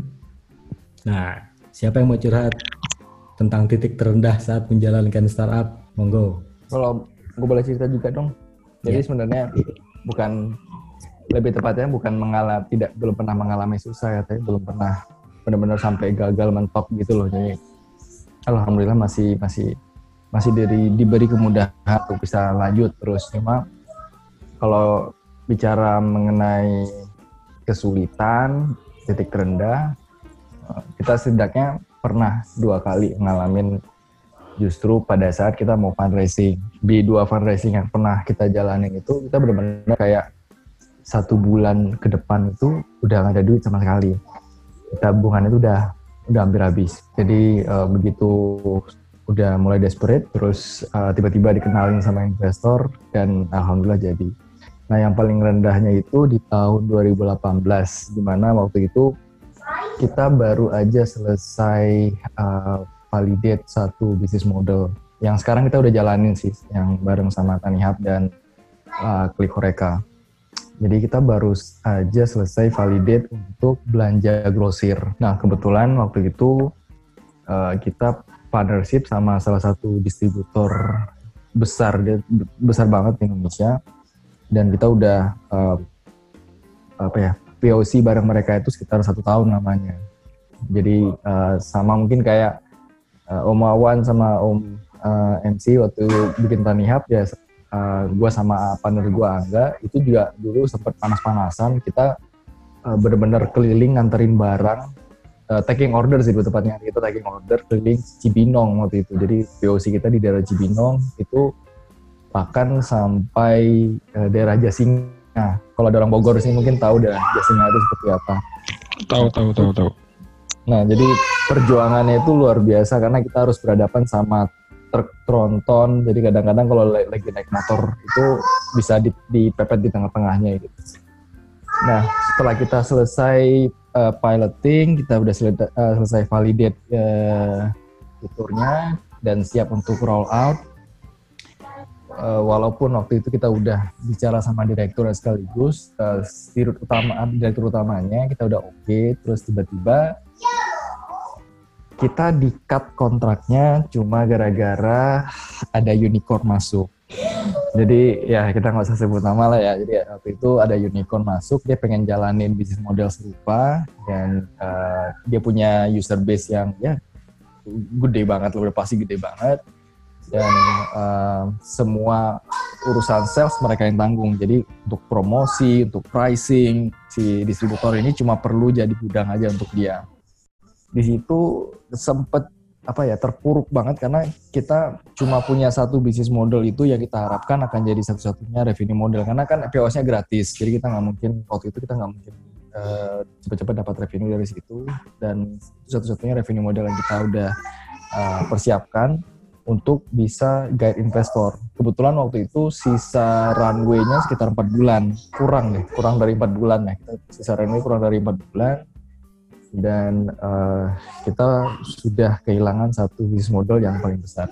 Nah di situ sempat apa ya, hampir ya, hampir putus asa, terus kesel banget sama yang unicorn, terus kita udah uh, ngomel-ngomel selama satu minggu, terus pada akhirnya kita bilang oke okay, cukup, udah cukup seminggu aja, uh, kita ngomel-ngomelnya kita pivot.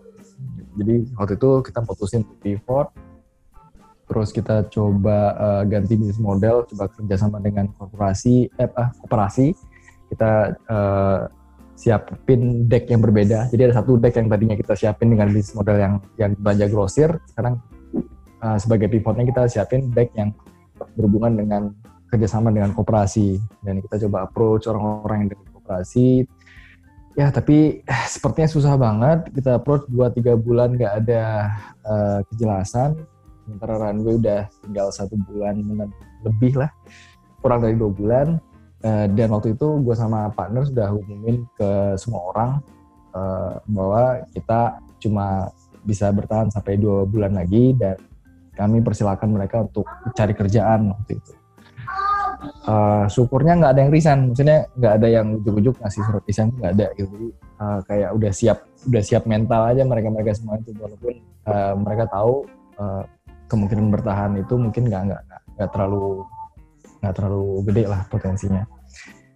Ya terus lagi tengah-tengah putus asa gitu sama lagi nih dikenalin sama relasi Eh, kebetulan gede banget juga perusahaannya dan lagi cari apa ya fitur belanja grosir yang sekarang yang waktu itu Kak Kasir udah punya. Itu pembicaraannya cuma seminggu kita langsung di kan kita langsung turun investasi dan gajiannya tepat pada saat eh sorry duitnya turun pada saat gajian jadi kalau si investor itu kemarin sempat uh, telat gitu ya itu bisa anak-anak tuh pada nggak gajian gitu tapi alhamdulillah uh, duit dari investasinya itu turun tepat pada saat uh, anak-anak gajian. Jadi mungkin mungkin itu ya uh, yang bisa gue share titik terendah yang pernah ada di kasir itu seperti itu. Nice, nice. Baik, baik para startup enthusiast di mana pun anda berada. Ceng ceng ceng ceng ceng ceng ceng ceng ceng. Yang lain lah, ayo monggo cerita aja. Lu, lu ngomong, gue yang musiknya ceng ceng ceng ceng ceng ceng. Kagak usah ntar dikasih lagu ini lagu tahun-tahun 90-an. Waduh, 70-an dong. Panca Pondak. Panca. Uh, bisa. Itu 7 60 70 ya. Oh, ya udah. Eh. ntar ntar tak potong, ntar tak potong ini. Eh, uh, yang lain dong cerita. karena karena pasti gini, kalau kalau menurutku ya, kalau kita ngomongin masalah kenapa kita membuat startup kita kenapa kita kekeh dengan ide kita startup kita untuk menjalani itu pasti mungkin banyak dari kita juga belum apa namanya uh, belum bisa ngomong karena mungkin merasa bahwa aku usahaku belum belum terlalu banyak kok untuk untuk tetap berada di dunia startup. Tapi kalau untuk urusan kecewa gagal hampir putus asa atau atau uh, udah gundah nih, waduh, udah di titik di mana apa mending gue cari kerja lagi ya, nah, kayak di segala macam itu kan, itu pasti teman-teman yang lain bisa lah. Coba jadi share aja, share aja, karena itu bisa jadi sebuah apa ya, sebuah knowledge buat teman-teman nanti. Eh sorry, kok teman-teman sih, startup entusias di luar sana yang ingin terjun juga ke dunia startup. Monggo. Saya ya. tambahin omongan buat motivasi hmm. aja. Jadi sebenarnya uh, yang bikin uh, kami dikasih waktu itu bertahan walaupun sempat putus asa itu karena banyak banget uh, komen di Play Store yang bikin nangis gitu loh kayak mereka bilang uh, terima kasih banget udah ada kasir. Kita uh, sam uh, sampai saat ini udah pakai sekitar berapa bulan dan ini benar-benar membantu banget. Karena kami saat ini belum sanggup untuk bisa bayar uh, point of sale. Itu begitu kita ngebaca komen gitu tuh kayak nyes gitu loh sampai ada yang bilang benar ini kasir kasir ini terima donasi nggak ya? Aduh itu itu tuh sampai aduh gimana ya itu tuh yang yang, yang bikin semua orang di, di kasir tuh waktu itu mereka tuh believe ya believe dengan apa yang kita lakukan dan mereka ngerti bahwa setiap keringat yang mereka habiskan itu impactnya sel, seluar biasa itu. Nah itu buat UMKM itu. Karena waktu kami uh, launching kan memang ada alternatifnya ada Tawon, Noka, Olsera, Dealpost dan macam-macam. Dan mereka semua itu berbayar. Minimal ada yang 150 ribu per bulan tapi uh, kebetulan kami satu-satunya of sales yang waktu itu menyediakan core features yang gratis tidak ada batasan produk transaksi outlet dan sebagainya. Dan uh, ini membantu banget buat usahawan-usahawan kecil yang dia mungkin secara scale bisnisnya nggak gede uh, tapi dia punya banyak cabang. Maksudnya kayak dia naruh barang di di kakaknya atau dia naruh barang di temannya nah ini dianggap sebagai outlet yang berbeda dan dia pengen mantau itu secara terpisah. Dan ini ngebantu banget karena uh, fitur multi outlet di kasir itu benar-benar nggak nggak nggak dikenai uh, biaya. Jadi mereka tetap bisa monitor secara terpisah uh, dan uh, bisa dikonsolidir jadi satu juga mungkin itu sih kalau misalkan uh, founder pengen bertahan uh, coba dengarkan lebih jelas suara-suara konsumen karena itu uh, apa ya uh, bensin terakhir lah bensin terakhir Benar. yang paling besar yang bisa membuat kita bertahan sampai sejauh ini dan uh, gue pribadi juga sampai sekarang tuh masih memperhatikan chat-chat yang masuk karena banyak banget di chat yang masuk itu bukan cuma komplain atau marah-marah tapi banyak juga tuh yang yang terima kasih ya buat developersnya udah bikin aplikasi bagus itu tuh yang yang itu jauh lebih mahal daripada investasi berapa juta dolar US dollar itu sih. Itu yang yang uh, coba didengarkan. Makanya kalau kita dari awal tuh udah investnya itu uh, semua media channel yang yang bagus. Jadi kita awal pertama kali pun udah punya in app chat. Kita embed uh, apa ya waktu itu ya? Catra maksud dari kita udah nyobain Catra nyoba Fresh Chat terus nyoba terakhir nyoba intercom. Nah sampai sekarang kita pakai intercom dan alhamdulillah uh, banyak banget feedback yang masuk dan uh, itu yang uh, bikin kita itu kalau menurut gue pribadi itu yang membuat kita sekarang menjadi top 3 players. Karena uh, secara fitur gap kita tuh jauh banget. Dengan Mocha atau Pawan itu tuh gapnya kasir itu jauh banget. Tapi somehow kita bisa jadi top 3 karena memang uh, di kasir itu bagi kita customer obsessions itu satu DNA yang harus diwariskan oleh semua orang yang ada di kasir. Jadi mulai dari entah itu dari CEO sampai itu orang lapangan atau itu developer, mereka itu punya customer obsession masing-masing yang intinya mereka berempati bahwa kalau kita melakukan sedikit kesalahan, itu impact-nya akan besar bagi uh, UMKM yang kita layani. Sebagai contoh, satu baris line of code aja itu bisa membuat satu orang dipecat. Itu udah kejadian di di di, di kasir. Jadi ada satu box box yang kita buat dan itu cuma satu baris kode tapi itu membuat uh, perhitungannya jadi beda antara owner sama uh, si kasirnya. Akhirnya si kasirnya dipecat. Tuh. Hmm. nah jadi kita makanya kita customer obsession itu satu hal yang kita jadikan DNA karena uh, dampaknya memang sejauh itu. Betul betul betul.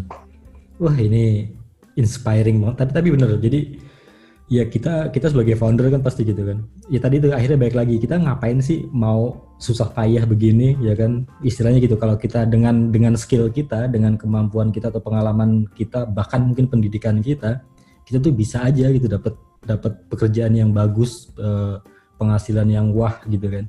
Tapi kenapa sih eh, mau bersusah-susah gini sampai dengan sampai di titik terendah dalam kehidupan itu? Bahkan mungkin kita nggak dipandang sama orang karena lu siapa sih? Gitu kan. Ah nggak nggak keren nggak punya Lamborghini segala macem.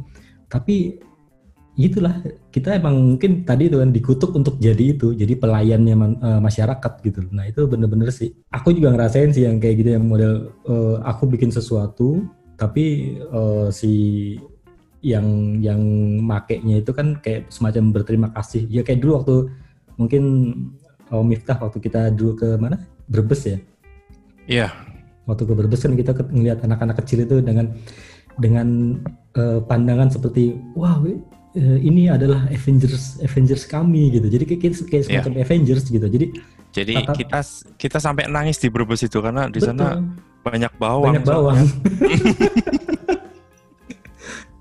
jok jok bapak-bapak ini jadi jadi benar itu uh, yang one, mas yang nice try, yang Mas Novan katakan itu benar. Jadi ketika ketika uh, nafas itu sudah tidak ada lagi, itu ya visi misi saya tidak berhasil di sebuah startup. Jadi saya memilih untuk keluar dan mendirikan startup baru yang memberikan nafas baru kepada uh, UMKM UMKM ini. Saya tidak menyebutkan startup yang lama. Mungkin itu Mas.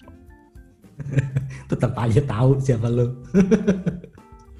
Oke, okay, tapi tapi benar. Jadi ya tadi itu pokoknya kita uh, kalau udah customer oriented atau tadi Mas Novan bilangnya apa nyebutnya? Customer, customer obsession. Ah customer obsession ya. ya ya intinya pokoknya kita membuat sesuatu apa tujuannya jelas dalam artian tadi kan. Emang tujuan kita adalah untuk kepuasan pelanggan kepuasan masyarakat kebahagiaan masyarakat kan. Mereka ada customer happiness gitu ya pasti itu menguatkan sih gitu cuma ya tetap kita masih mau denger dari dari teman-teman yang lain tentang curhatnya nggak apa-apa. Mungkin mungkin tadinya pengen curhat bahwa oh, oh aku kok nelongso banget ya hidup di dunia startup. Mungkin uh, ceritanya Mas Novan tadi bisa bisa jadi penyemangat sih. Tapi tetap nggak apa-apa harus diceritain juga sih. Monggo silakan yang mau cerita tentang kehidupan susahnya. Om Hendra. Om Hendra, Om Hendra mah nggak susah, udah susah. apalagi sekarang Om. Ya. Kalau aku bisa cerita sedikit sih, jujur aja mulai tertarik untuk berkecim bukan kecimpung sih nyemplung ke startup itu sekitar tahun 2015 2016 kalau saya nggak salah karena kan uh, kita sebelumnya sudah jadi jadi sebelumnya uh, kita ngejalanin usaha itu distributor yang memang hanya untuk melayanin hotel, restoran dan kafe. Jadi kita banyak banget nemuin permasalahan-permasalahan di situ.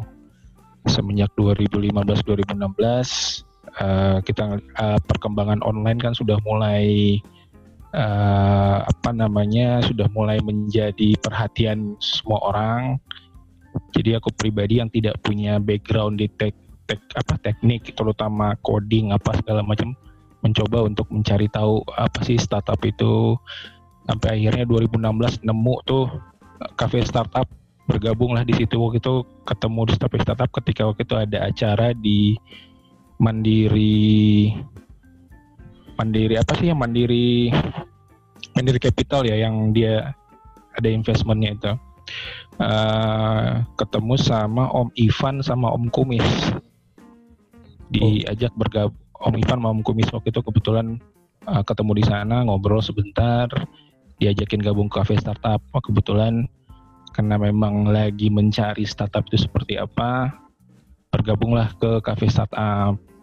Banyak banget dapat insight-insight. Jadi memang kalau bagi uh, yang men kebetulan mendengarkan podcast ini nanti ya kalau memang mau berkecimpung dengan startup jangan sampai menutup diri lah. Mencobalah untuk cari komunitas.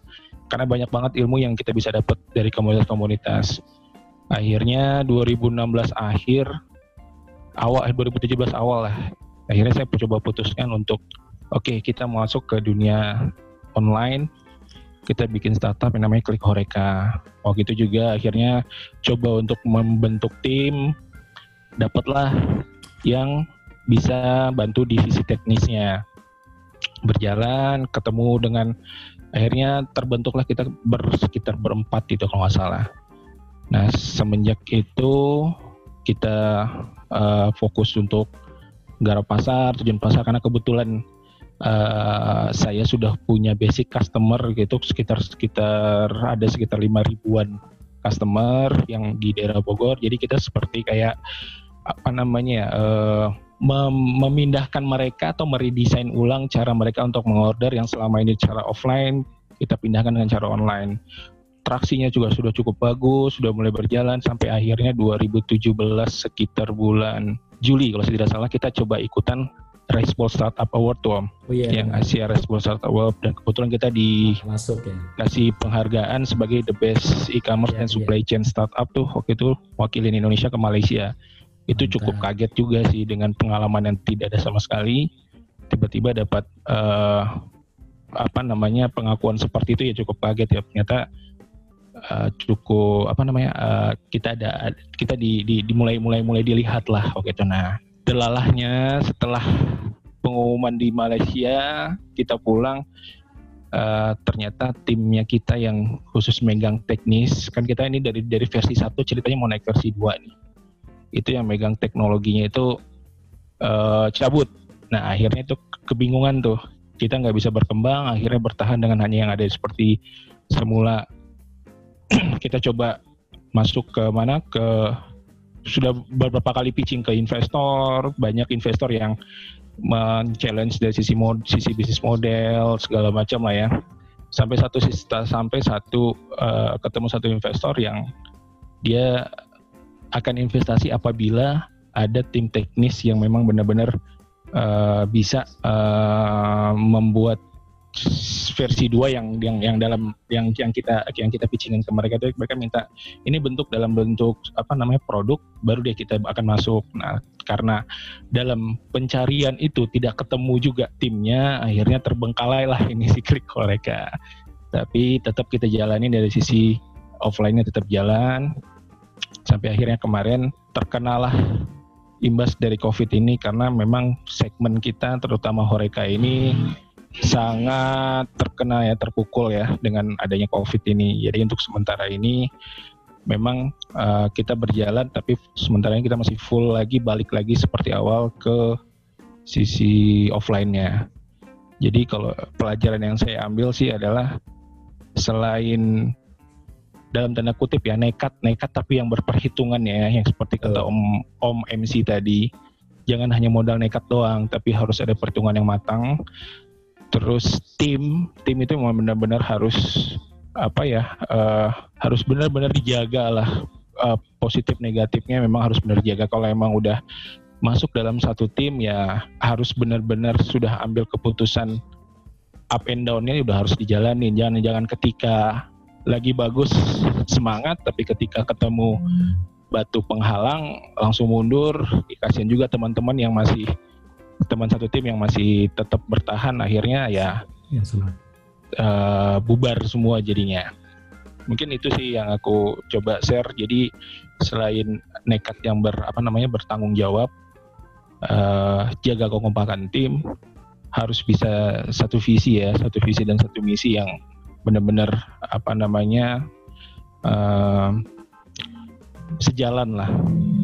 Terus selain itu uh, funding sih memang ujungnya semua startup pengen dapat investasi tapi funding bukan salah satunya bukan satu-satunya apa ya uh, faktor sukses dari sebuah startup tidak tapi ketika produknya sudah market fit dibutuhkan oleh orang funding itu akan datang sendiri kok itu saya sangat percaya sekali itu gitu. cuman ya memang kembali lagi kita tidak menutup mata funding itu juga salah satu unsurnya adalah hoki ya. Hoki itu keberuntungan.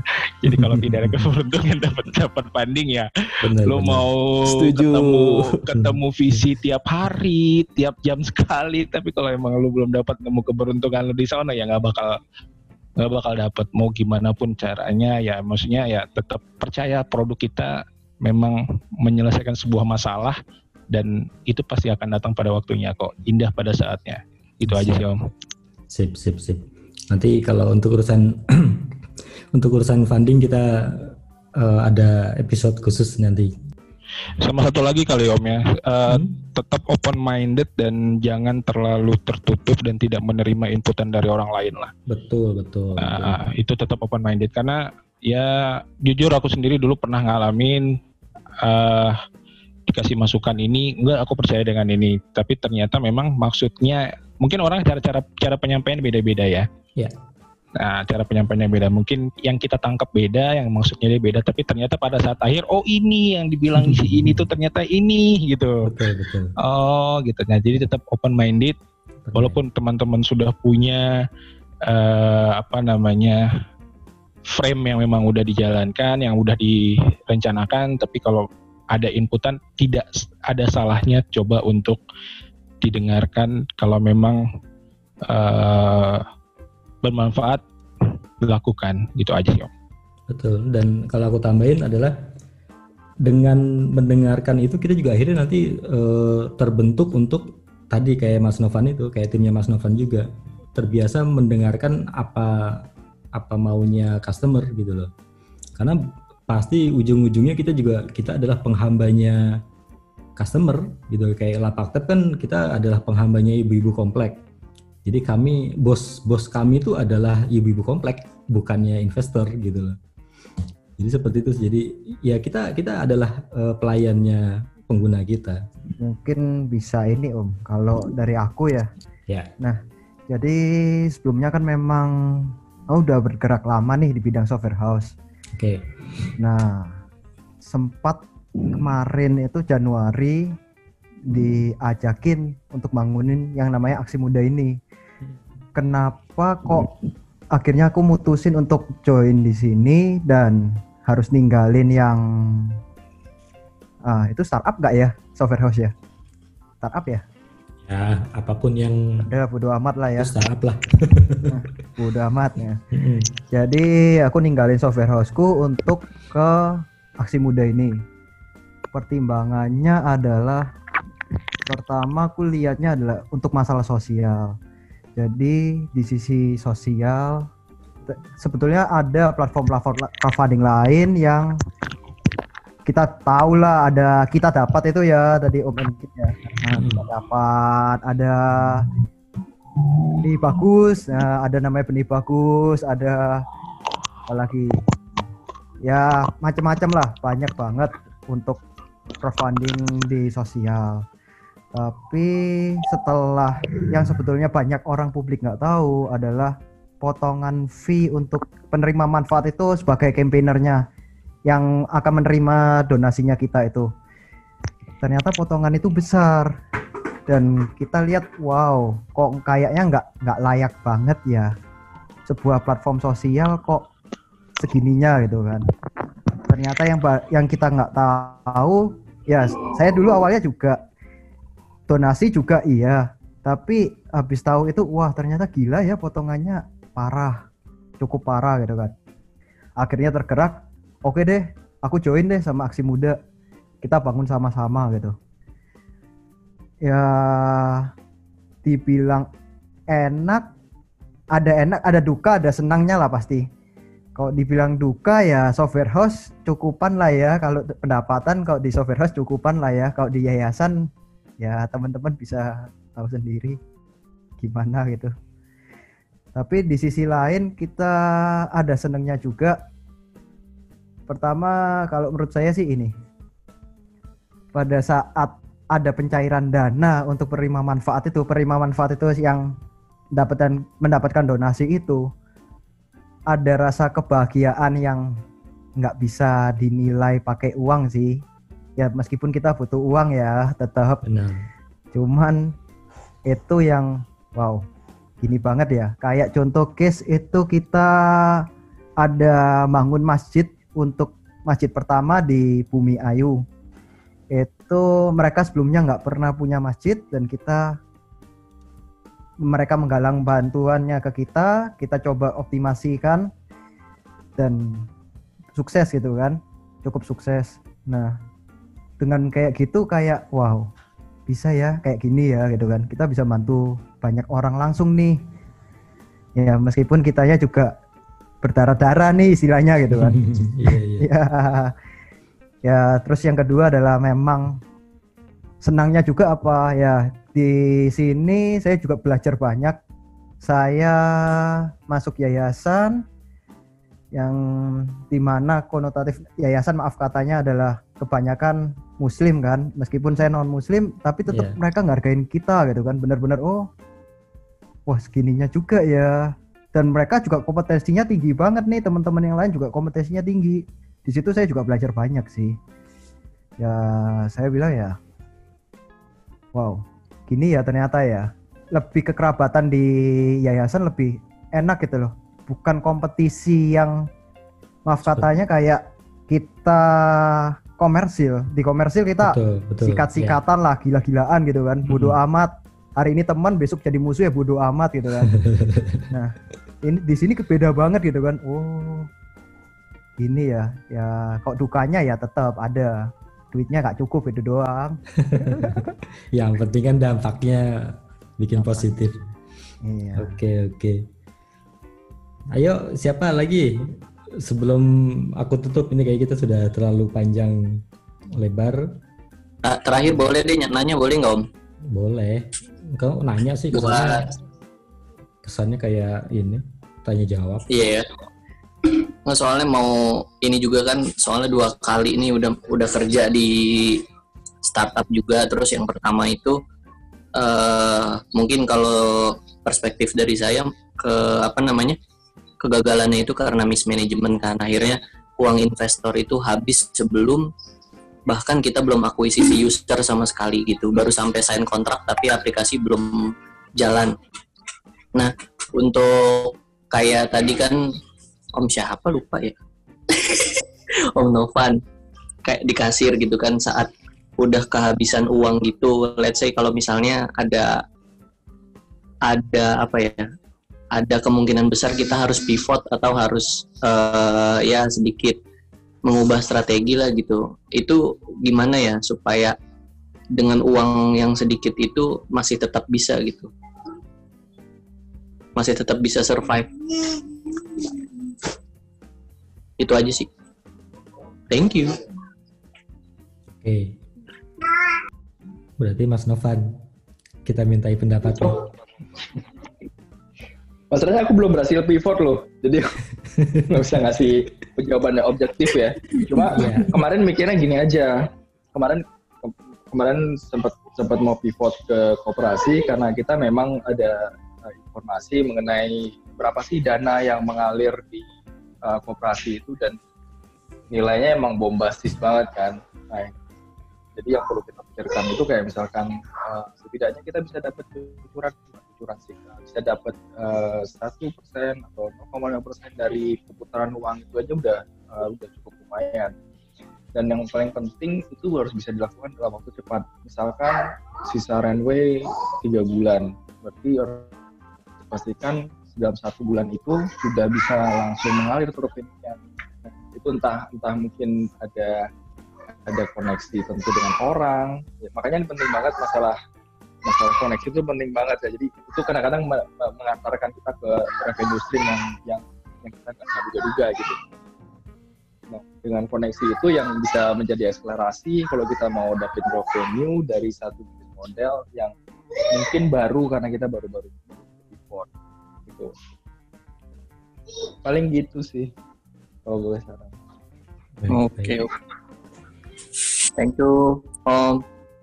Karena kadang memang apa ya kesulitan kesulitan kita itu kalau misalnya udah mepet kayak gitu kan uang udah habis terus strategi harus berubah atau kayak gimana. Jadi ya kayak apalagi kita sebagai pegawai kali ya kalau misalnya manajemen mungkin pusing banget tapi kita sebagai pegawai itu kayaknya wah gagal nih gagal nih gagal nih gitu.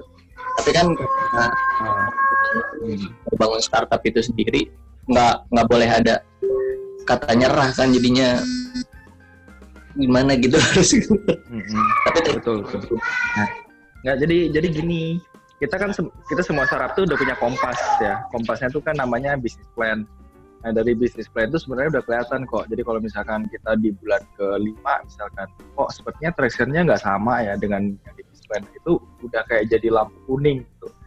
Gue dulu waktu di awal-awal uh, uh, di investor pertama itu empat bulan jalan kita ngelihat uh, kok kayak kita bondnya beroutnya terlalu terlalu tinggi. Di situ langsung kita putusin untuk untuk cut cost. Bahkan gue sendiri nurunin gaji semua si level gue turunin. Nanti kita bisa keep the runway dan uh, bisa jadi lebih panjang gitu. Dan alhamdulillah keputusan itu jadi tepat. Karena begitu kita di ujung runway uh, proses fundraising itu ternyata alot banget. Karena um, bisnis modelnya ini baru orang nggak nggak gitu believe dengan bisnis dan um, agak susah untuk nemu investor yang uh, uh, apa ya punya network di situ, punya portfolio di situ tuh agak susah.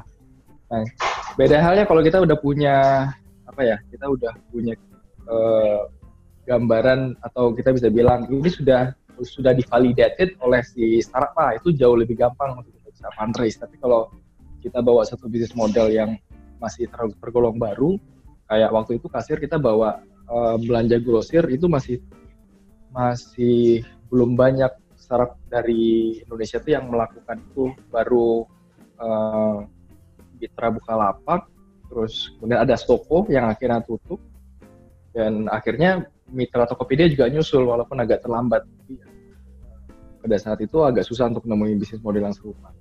Nah kalau udah tahu dari situ bisnis bisnis plannya udah udah uh, terencana dengan baik, itu bahkan untuk pivot pun jadi gampang karena kita tahu kalau misalkan lima bulan kita belum sesuai dengan trajektori kita, ya berarti kita harus melakukan pivot. Kalau enggak, kita akan nggak bisa sampai itu kan gue. Itu sih paling. Bisnis modalnya, bisnis, Tapi, plannya itu di, di matangnya. Hmm. Soalnya yang yang pertama itu yang kerja waktu di startup pertama itu memang bisnis bisnis plannya itu nggak terjabarkan sih kita bahkan nggak pernah dijelasin model kanvas maaf ya anak fisik. putus tadi suaranya. Nggak kita nggak pernah dijelasin apa model kanvas sama sekali ya, gimana? untuk plannya. Hmm, kalau kalau itu benar sih tadi kayak uh, Om NC bilang uh, kita, kita jangan jadi terlalu nekat ya karena kalau nekat tuh apa ya uh, ujung-ujungnya pasti akan gagal. Makanya uh, kalau di startup tuh kita lebih mengenal namanya calculated risk. Ada risknya tapi sudah diperhitungkan dengan baik. Kebetulan uh, untuk bisnis model kanvas pun dia gua tuh sudah sudah cukup aware walaupun nggak nggak begitu ngerti ya tapi uh, nangkep lah maksudnya bisnis model kanvas seperti apa. Dan mempelajari itu nggak nggak susah kok. Banyak banget referensinya YouTube-nya juga bejibun uh, dan hampir semua founders yang uh, eh, gue kenal itu setidaknya tahu BMC itu kayak gimana. Mungkin yang paling baru itu uh, yang lebih yang lebih sederhana, uh, ada yang lean canvas ya. Nah itu juga bisa dipakai untuk validasi ide di awal. Jadi kalau nggak mau terlalu habisin banyak uang di MVP, ya coba aja pakai lead canvas karena lead canvas itu benar-benar menuntun kita untuk memvalidasi idenya. Beda kalau bisnis model canvas kan kita harus kasih semua break gitu ya. Nah ini dengan uh, lean model canvas ini bisa menuntun kita pelan-pelan untuk nemuin uh, siapa customer kita, siapa uh, apa value kita, apa uh, yang menjadi supplier kita itu bisa ditemukan pelan-pelan dan begitu si lean canvas ini jadi kita bisa pindahkan serta merta ke bisnis model canvas dan prosesnya jauh lebih sederhana. Oke oke. Saat kita sebagai founder itu menjalankan startup lalu shit happen dan bisa juga seperti ini kan kondisi sekarang ini tiba-tiba aja ada pandemik begini ya udah kita benar-benar mungkin yang kemarin kita udah bikin uh, apa namanya objektif selama satu tahun aja udah bener-bener ya udah lupakan gitu. Buang ke tong sampah tuh objektifnya karena kita udah bener-bener harus mikirin cara lain gitu. Jadi ya uh, mungkin kita akan coba kita akan coba apa istilahnya tarik kesimpulan dari yang kita obrolin hari ini. Saat kita udah atau sedang jatuh begini sedang di titik terendah di uh, perjalanan startup kita, hal yang bisa kita jadikan the last fuel gitu kan bahan bakar terakhir adalah pertama customer kita gitu loh. Kita bisa mikirin apa yang uh, customer kita udah harapkan ke kita pertama itu. Kedua secara internal founder atau tim kita harus mau pada berbesar hati dalam artian uh, minimal ya gajinya harus diturunin dulu demi ya ngejar biar runway-nya tetap tetap tetap tercapai. Karena kan kita tahunya dari kemarin dengan katakan dengan katakan dengan satu dengan 100 juta kita bisa jalan enam bulan. Tapi dengan kondisi sekarang kita nggak nggak ada pemasukan 100 juta mungkin sebulan udah kelar. Nah kalau dengan dengan pengeluaran yang lama otomatis kita akan tutup gitu loh. Mau nggak mau uh, founders dan tim ya harus merelakan itu gitu loh. Tapi itu kan berat bener-bener. Jadi bener-bener tim kita adalah harus harus tim yang benar-benar solid dalam arti ya emang kita punya punya visi untuk jalanin ini bukan cuma tim yang pengen digaji gitu loh. Ya mungkin kayak tadi Mas Alvin juga kan Mas Alvin ini kita bilang dulu adalah uh, apa istilahnya dulu? Um, MC bilang itu intinya dia dia itu kalau mau kerja di mana pun dah gampang lah gitu. Google pun berebut. Waduh. Mungkin gitu. Dulu gitu kita ngomongnya kan dulu om. Berarti sekarang enggak. Iya dulu aja Wonder Boy gitu lagi sekarang. Wonder Woman jadi ya, Wonder Woman sekarang kita. Bukan Wonder Boy. Artinya artinya gitu. Jadi tapi kenapa dia ini lebih milih ke ke sosial ke yayasan? Karena pasti ada ya dia ini berarti adalah adalah uh, tim yang yang bagus untuk untuk menghadapi kondisi seperti ini. Lalu tadi terakhir uh, untuk untuk BMC, BMC itu benar karena beberapa teman-temanku adalah banyak yang nggak nge-share itu ke tim, jadi benar-benar cuma di founder aja, jatuh di founder udah kelar. Kalau founder cuma dua, artinya kayak contohnya aku sama Om MC berarti cuma aku dan dia aja yang punya gambaran gagasan startup ini sampai seberapa, sampai ke mana. Sedangkan tim nggak di-share mungkin itu yang harus coba dipikirin lagi bahwa kalau kita membangun tim ya BMC itu sebagai undang-undang dasarnya startup kan ya harus harus di share ke tim juga biar mereka tahu apa sih yang mau kita achieve gitu Mungkin itu dari aku, mungkin ada tambahan dari teman-teman yang lain. Mas Novan pasti. Eh, apa ya? Udah, udah lengkap banget, mantap. Uh, recapnya bagus banget, Mas Novan. Iya, elah itu cuma pura-pura doang itu biar kelihatan keren. Ini tambahin. Pak Mendra, Pak Mendra. Setuju banget sih tadi yang Omawan bilang. Yang setuju banget sih yang Omawan bilang itu yang membuat salah satu kita bisa bertahan itulah customer. Itu setuju banget dan aku udah pernah ngalamin itu di bisnis offline-ku sampai dengan sekarang dengan kondisi yang ya kita yang up, up and down saat ini yang namanya customer loyal itu aku pernah ngalamin di satu titik di mana kita kesulitan barang saat itu dan customer sudah butuh barang tersebut sampai mereka minta izin gitu loh. Minta izin misalnya bos gua ambil tempat lain dulu ya ntar kalau udah lu udah punya barang ntar baru gua ambil ke lu lagi. Itu sampai se, se- sampai hal-hal yang simpel seperti itu membuat kita tetap bisa bertahan. Oh gila ya ternyata dengan yang sudah kita lakukan saat ini mereka cukup satisfy dan sampai segitunya mau berkorban untuk tetap nunggu kita dan tetap mempertahankan kita sebagai salah satu suppliernya di mereka gitu. Dan kita juga nggak akan hidup kalau misalnya nggak ada customer. Jadi perlakukanlah customer itu ya sebaik dan kalau bisa sih seistimewa mungkin sih. Gitu menurut saya. Oke oke oke. Oke, tambahan tambahan dikit ya dari gue. ya nggak apa-apa. Eh, buat founders yang saat ini mungkin lagi ngadapin hal-hal apa masa-masa sulit. eh, satu yang gue pelajari selama lima tahun waktu kasir itu eh, eh, selalu berprasangka baik terhadap beban yang berat.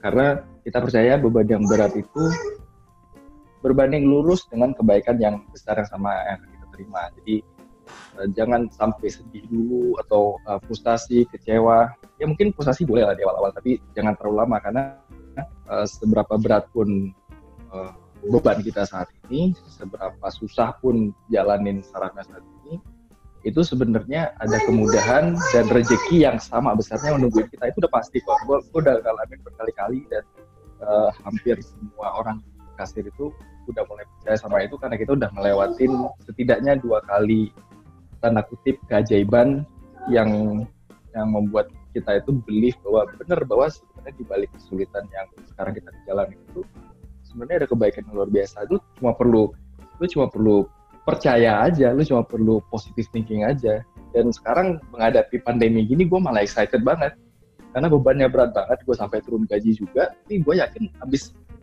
bukan habis sih berapa bulan ke depan pasti itu ada ada satu rezeki atau kebaikan yang jauh lebih besar betul betul kita putuskan itu jangan jangan, jangan sedih Siap, siap. Oke, terima kasih banget ini kehadirannya teman-teman semua. Kita semoga apa yang kita obrolin walaupun sambil bercanda, walaupun 20% serius, 80%-nya adalah omong kosong. Tapi semoga ini bisa menginspire startup entusias di luar sana yang ingin mendedikasikan hidupnya untuk kebaikan masyarakat luas. Kita kalau udah dianggap sebagai startup founder ya kita harus eh, itu amanah berarti kan kita harus jalankan sebaik-baiknya semampu kita karena nggak harus kita itu ada lulusan Harvard segala macam ya kalau kita udah terjun ke sini ya kita harus kerahkan seluruh kemampuan kita whatever it takes kalau kayak Avenger bilang gimana caranya deh pokoknya gimana caranya jalan gimana caranya kita bisa berkontribusi untuk masyarakat luas Oke, terima kasih banget ini teman-teman ya, Mas Novan, Om, eh, Mas, gue panggil Mas. Om Wawan. Mas, Mas Hendra, Mas Arnas, Mas Sama-sama, Mike, Om. Mas Kris, Mas Alvin, Mas Yusantio, Mas Yusuf, Mas Andimas, Mas Oka, kita Semangat, semangat. Wah, kita bersemangat. dinginkan Indonesia om Betul, kita dinginkan, kita semangatkan, jangan pada putus asa, jangan sampai bunuh diri. Founder kok bunuh diri, siapa yang akan membantu masyarakat gitu loh. Kita butuh banyak founder di Indonesia. Ayo kita semangat deh pokoknya. Ini harusnya MC yang, buat- yang kenapa? Om Kris Om Kris ada yang mau ditambahkan Enggak, enggak, enggak. Om Messi sebenarnya punya punya kata-kata cuma tadi dia keburu harus harus eh, pamit duluan. Mungkin nanti di di episode berikutnya beliau yang akan nutup dengan kalimat-kalimat eh, killer-killernya lah. Beliau itu yang paling jago. kalimat kebapaannya Betul sekali. Oke, terima kasih eh, semuanya. Kita bertemu lagi di podcast ngokop berikutnya yang akan pastinya membahas hal-hal lain yang lebih tidak menarik. Tidak menarik, tapi yang penting kita punya ada sesuatu yang bisa kita share ke masyarakat. Terima kasih semuanya. Ya, ya, jangan- kita pikirin dulu. gitu om ini Ya. ini ini podcast yang padat dan sejam lebih singkat daripada sebelumnya jadi gue gue yakin ini pasti akan banyak banget ilmunya apalagi yang tiga jam kemarin aja menurut gue banyak banget ilmunya semoga semakin hari semakin padat dan semakin berisi thank you om Wawan thank you Siap. semuanya Terima kasih semuanya.